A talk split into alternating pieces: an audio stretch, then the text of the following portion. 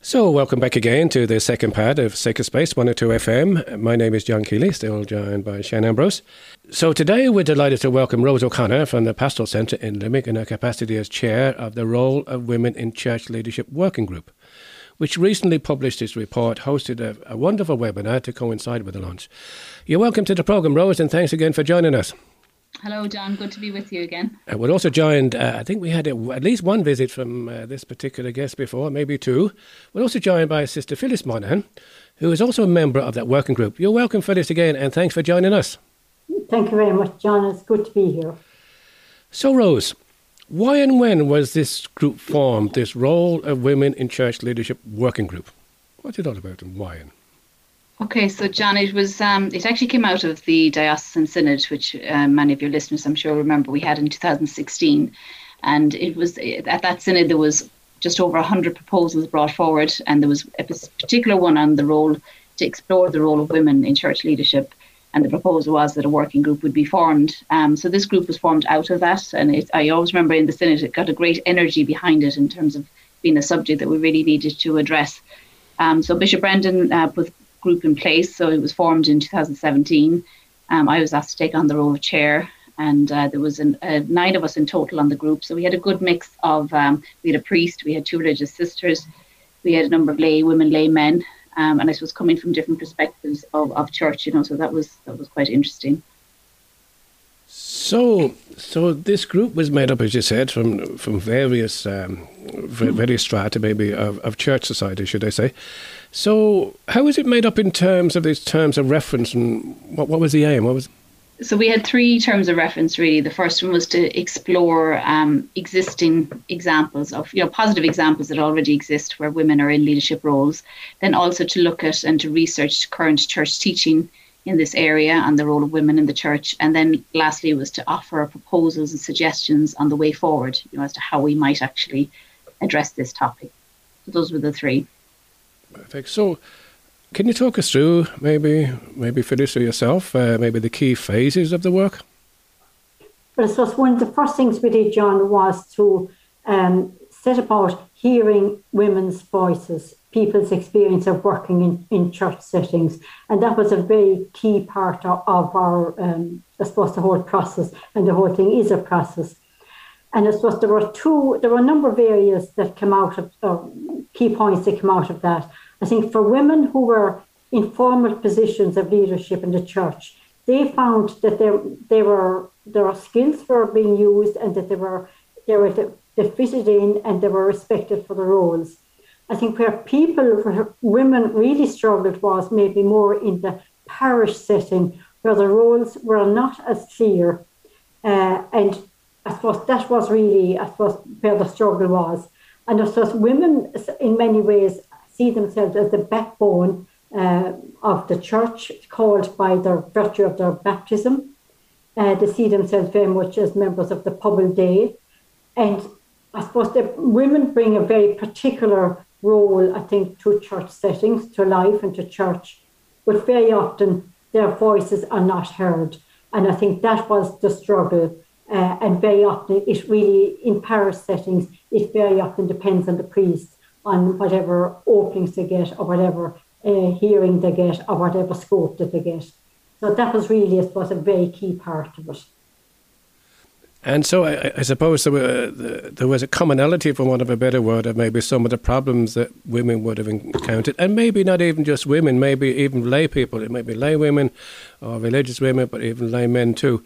Uh, coming up with this idea or problem, maybe that I perceive as being, well, I'd like to offer something to the church for some reason I can't fit in or I'm not allowed to fit in, and that's probably very frustrating, especially if you're interested in your in your church and you want to develop uh, the faith community and maybe develop your own faith. So that, that must be fairly frustrating, maybe for so, to, to maybe to maybe to listen to some of those voices.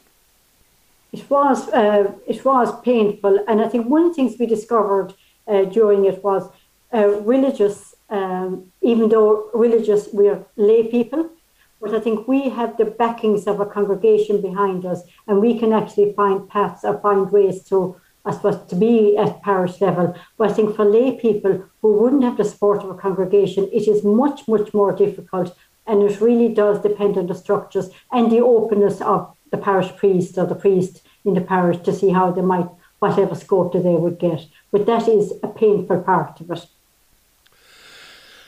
And along with that launch um, of the actual report, there was also a webinar, and I actually watched that webinar myself. I, I thought it was fantastic. Um, the, the, the, there was a lovely lineup of guest speakers that you had on. Uh, uh maybe Rose or maybe there you can share with our listeners what who they were and what they spoke about.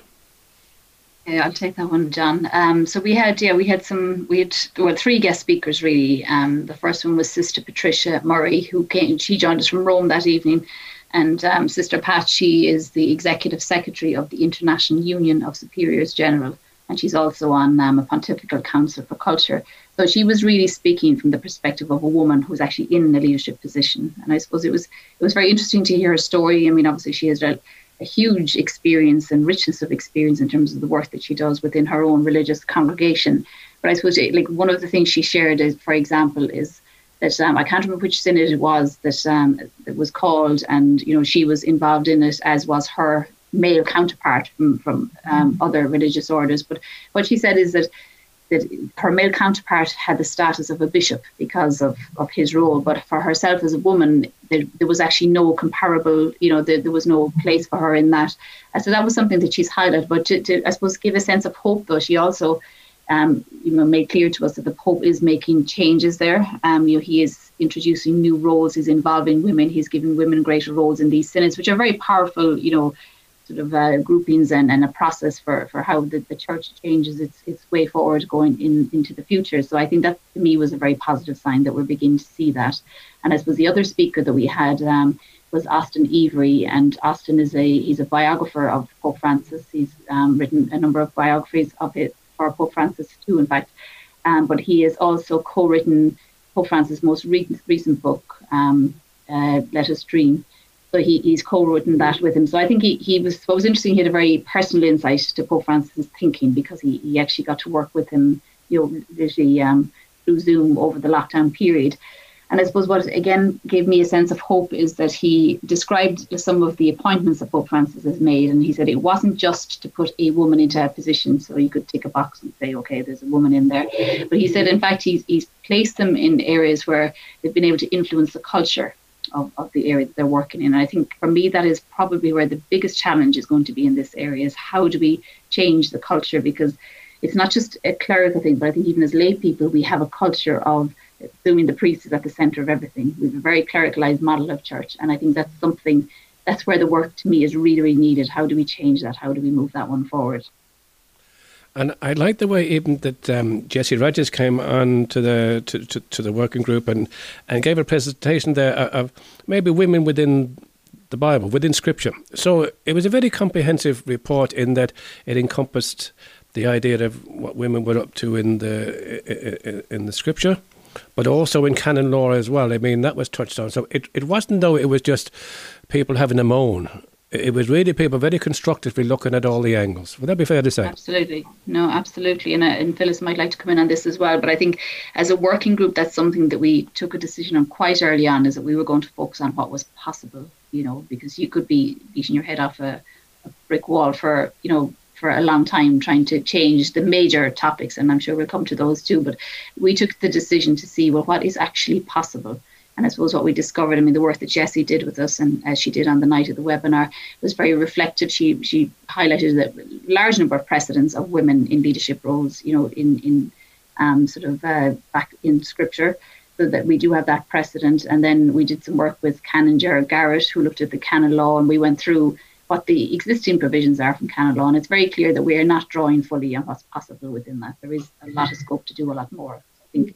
And I suppose it came right through, I suppose, is even say from Jessie gave us the giftedness of women, and from our report and talking to women, the great gifts that women uh, can offer and are available to give, and maybe their gifts are not fully utilised. And I suppose again, what we were saying, we could have gone down some cul-de-sacs, but there was no point in that. And as Rose said, we really wanted to see what is possible, what are the opportunities, and to be respectful of those, and maybe create ways in which women's voices can be heard and women's gifts can be used. I think this I suppose Sorry, Sorry John. Yeah, I was just I was just going to say just in just in relation to that, uh, Rose and Phyllis. Um, one of the things that struck me about the report and and and the, the webinar is there's very much um, a nuance in how we understand the role of lay people and not just women but lay men as well uh, versus our versus the current understanding we have of the, as a clerical church and I suppose particularly in Ireland, particularly in Catholic Church in general, it's very, I suppose our tradition is very clerical focused. And there's a nuance there, I think, which is very important to to bring out that, you know, and, and it links into some of the, you know, the bigger issues you talk about. And I suppose the, the elephant in the room is the whole debate that's going on around whether or not you know, women should be ordained. And the question is, of course, that the, there's a focus on that predominantly because authority is exercised through ordination. And I think for me, one of the key things that came out of the report that you guys, that you worked on was, as you said, Rose, the fact that there is ways of exercising leadership that is open to people, that is not tied up in the fact that the person is ordained. Mm-hmm. And for us, I think, as we, particularly in this diocese, because we're moving to a model of team, teams and team leadership because of our structures and our parish clusters, for us, there's definitely um, awareness raising to say to people and, and kind of, I won't say education, but more bringing people along to that realization that leadership isn't tied to the fact that you know you have been ordained. And that's for me is what one of the key things key nuances that the report throughout out yeah and i think our bishop has shown tremendous leadership in that and i think he's very open and he's very committed to moving this topic forward and you know creating ways. And I think you know Rose and I were talking earlier, uh, you know the mindset. Even if people going up to Holy Communion, if there's a priest and a layperson, very often people will go to the priest. So there's a mindset and there's education. There's education needed, I think, right through for our priests, for our lay people, and mm. the issues that women face, men face as well. And I think for me, one of the things in the report, I, I think there was a quote there from, from the listening exercise that was done, where one of the one, one of the women said that she, she had a leadership position, but even automatically in a group setting, people were deferring to the view and the opinion of the the the the the, the, the, the, the cleric. Yeah. And you know, and I thought, you know, in, in some ways that that's that kind of almost defines what the problem is for us in a certain mm-hmm. extent. Mm-hmm. Um, but it's a challenge, and it's you know it's a challenge. It's a challenge for us as a church, as a community, as a praying community, as a discerning community, and it's also, I suppose, it's a challenge for members of the clergy out there because you know if you think about it, they were trained in a particular way of dealing with things, a particular leadership style, and um, let's be honest, they're you know they're getting on in age, and it's you know it's it's very hard to treat an old dog new tricks. Mm-hmm. So in terms of in terms of that approach, I suppose Rose and, and Phyllis and looking at the practicalities, what was the positivity that you could that of, of what were the kind of recommendations that came out um, that you you know that we could look at that things that could be done? What what were the things that that you took away that would make you positive? I suppose one of the things we were saying really is like that. You know, people are gifted, and you know, but the whole emphasis on team ministry and that co-responsibility that all this be explored in the diocese for opening ministry and leadership roles for lay people so that we actually, in a very clear way, we look at what what is possible. I suppose following on from that, I mean, the other big one was is looking at where do we hear the voices of women, and you know, I suppose everything we're saying applies equally to laymen. Actually, you know, in terms of canon law, there's no distinction between gender in that sense. But you know, we were recommending that that we look at opportunities where women's voices and perspective on lives could be shared within a liturgy. You know, I know that there's certain guidelines around that, but I think that there's more could be done to ensure women's voices are actually heard. And then I suppose the other thing that is very important, if we, if we want to do this well, the formation is key to it. You know, so in terms of recommending that we have formation programs to, to facilitate, you know, that what you talked about, some of those challenges around lay people and clergy working together, because it's new for everybody. So there, there is a sort of a transition period, I suppose, to help with that. And as you know, we have a, a lay formation program currently running. We have 24 people on that who are being trained um, in order to be able to work in a team ministry kind of environment. So I think that's a, a good positive step that we're already developing. But you know, really, if we talk about the practicalities of co-ministering and co-responsibility, we really need to think about that. And we were also saying that, you know, that any um, ministry or leadership role that's taken by lay people, whether it's a man or a woman, that they would be formally and officially, publicly uh, commissioned by the bishop in the presence of the Christian community. And that this maybe would happen on an annual basis. So the, a formal commissioning of people in any leadership role. And we were saying, like, there are opportunities for the consolation ministry, for the bereaved, and for funerals. So there are ways that we actually can you know, uh, have programs and processes in place for people to be involved in, in ministry, in leadership. Maybe just to finish up this interview, um, where did the working group go from here now? Maybe Rose, first of all. I suppose, I mean, really, uh, John, at the moment we're at the the end of the beginning, if you like. You know, we've, we've done some of the groundwork and we've kind of identified where the challenges are and where the opportunities are. So some of the things that we're looking at as initial steps would be to, I think, first of all, to kind of explore this whole area of co-responsibility and, you know, to kind of hear different perspectives on that. So we're looking at maybe some focus groups around that to try and understand the behavior and the culture side of things, because I think that's really what's going to make or break this, you know, to get to the bottom of that. Phyllis mentioned the whole idea of having a formal commissioning process, and I think that's something that's a very practical step that we could look at. And I suppose there's things like that kind of take stock of, you know, we have a large number of religious in the diocese and other lay people that would want to be involved in ministry, even to get a sense of, you know, because everyone brings a whole set of skills and experiences, So to kind of map out some of that expertise as well would be important. Um, and then I suppose, as Phyllis mentioned, to look at tangible areas. You know, I think through this lockdown, we've had to be very creative in how we do ministry. So I think that's um, that's been interesting. I think there's scope to maybe continue some of that and to widen it. And of course, hugely important in all of this is to connect with young people mm-hmm. as the next generation of you know, the, the, the church of the future, really. And you know, we know through our youth ministry programs, there's a great engagement with young people.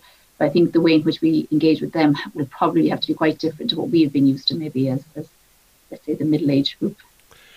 And just one last thing, and I know we, we're kind of tight for time. You mentioned hope a few times, and Phyllis, you certainly mentioned in your in some of your responses um, there's hope going forward. Absolutely hope, and as I said, I think commend our bishop for I think for supporting this and for being absolutely committed to it. And I think there's a new there are there is a new something new happening in our diocese and in our church watch this space. Is that what you're telling us? Rose O'Connor from the Pastoral Centre and also Phyllis Monaghan from the Working Group uh, of Church Leadership, uh, uh, the role of women in church leadership. Thank you very much, Nate, for joining us today. Got to go out with a final with a piece of music to finish off this. It's one by Stacey Williams, and this one is entitled "Holy Spirit, Come Fill This Place." So join us again in part three, where we read and reflect on the Word of God.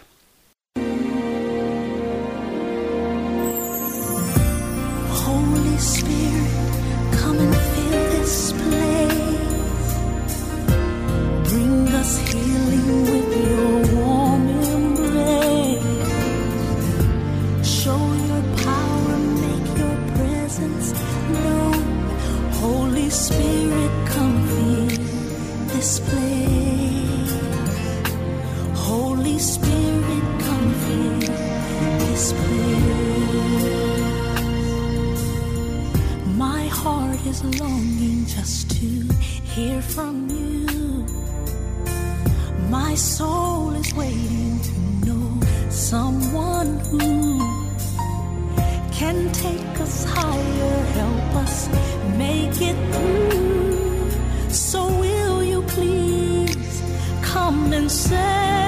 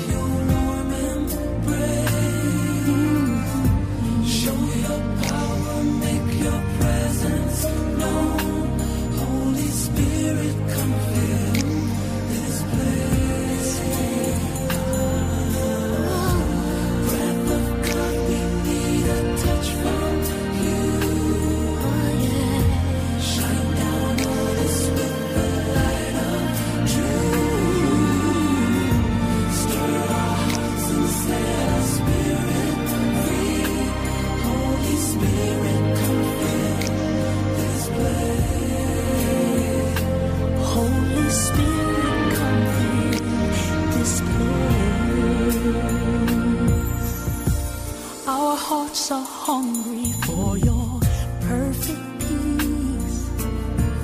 Our souls are thirsty for the joy you bring. So send your